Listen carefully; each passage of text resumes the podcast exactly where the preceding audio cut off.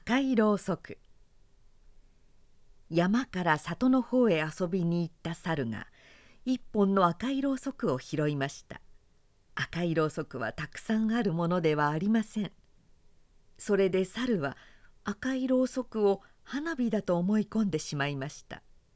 猿は拾った赤いろうそくを大事に山へ持って帰りました。山では大変な騒ぎになりました。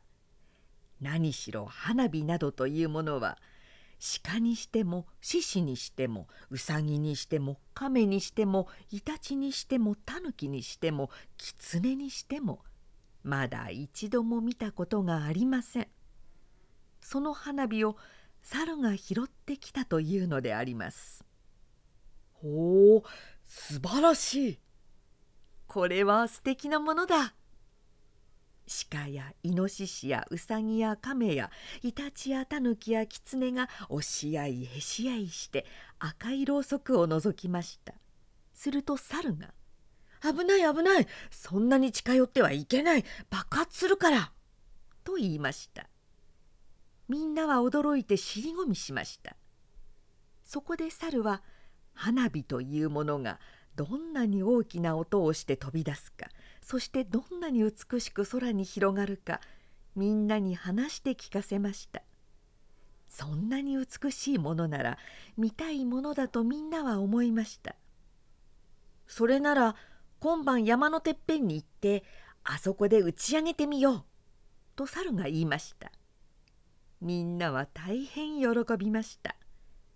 夜の空に星を振りまくようにパッと広がる花火を目に浮かべてみんなはうっとりしました。さて夜になりました。みんなは胸を躍らせて山のてっぺんにやってきました。猿はもう赤いろうそくを木の枝にくくりつけてみんなの来るのを待っていました。いよいよこれから花火を打ち上げることになりました。しかし困ったことができました。と申しますのは誰も花火に火をつけようとしなかったからです。みんな花火を見ることは好きでしたが火をつけに行くことは好きでなかったのであります。これでは花火は上がりません。そこでくじを引いて火をつけに行くものを決めることになりました。第一に当たったものは亀でありました。亀は元気を出して花火の方へやっていきました。だがうまく火をつけることができたでしょうか。いえいえ亀は花火のそばまで来ると首が自然に引っ込んでしまって出てこなかったのでありました。そこでくじがまた引かれて今度はイタチが行くことになりました。イタチは亀よりは幾分ましでした。というのは首を引っ込めてしまわなかったからであります。しかしイタチはひどい近眼でありました。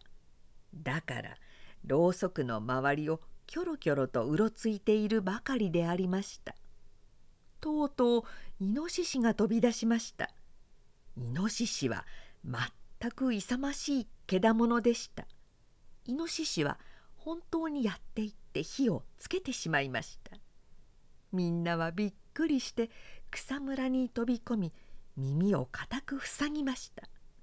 耳ばかりでなく目も塞いでしまいました。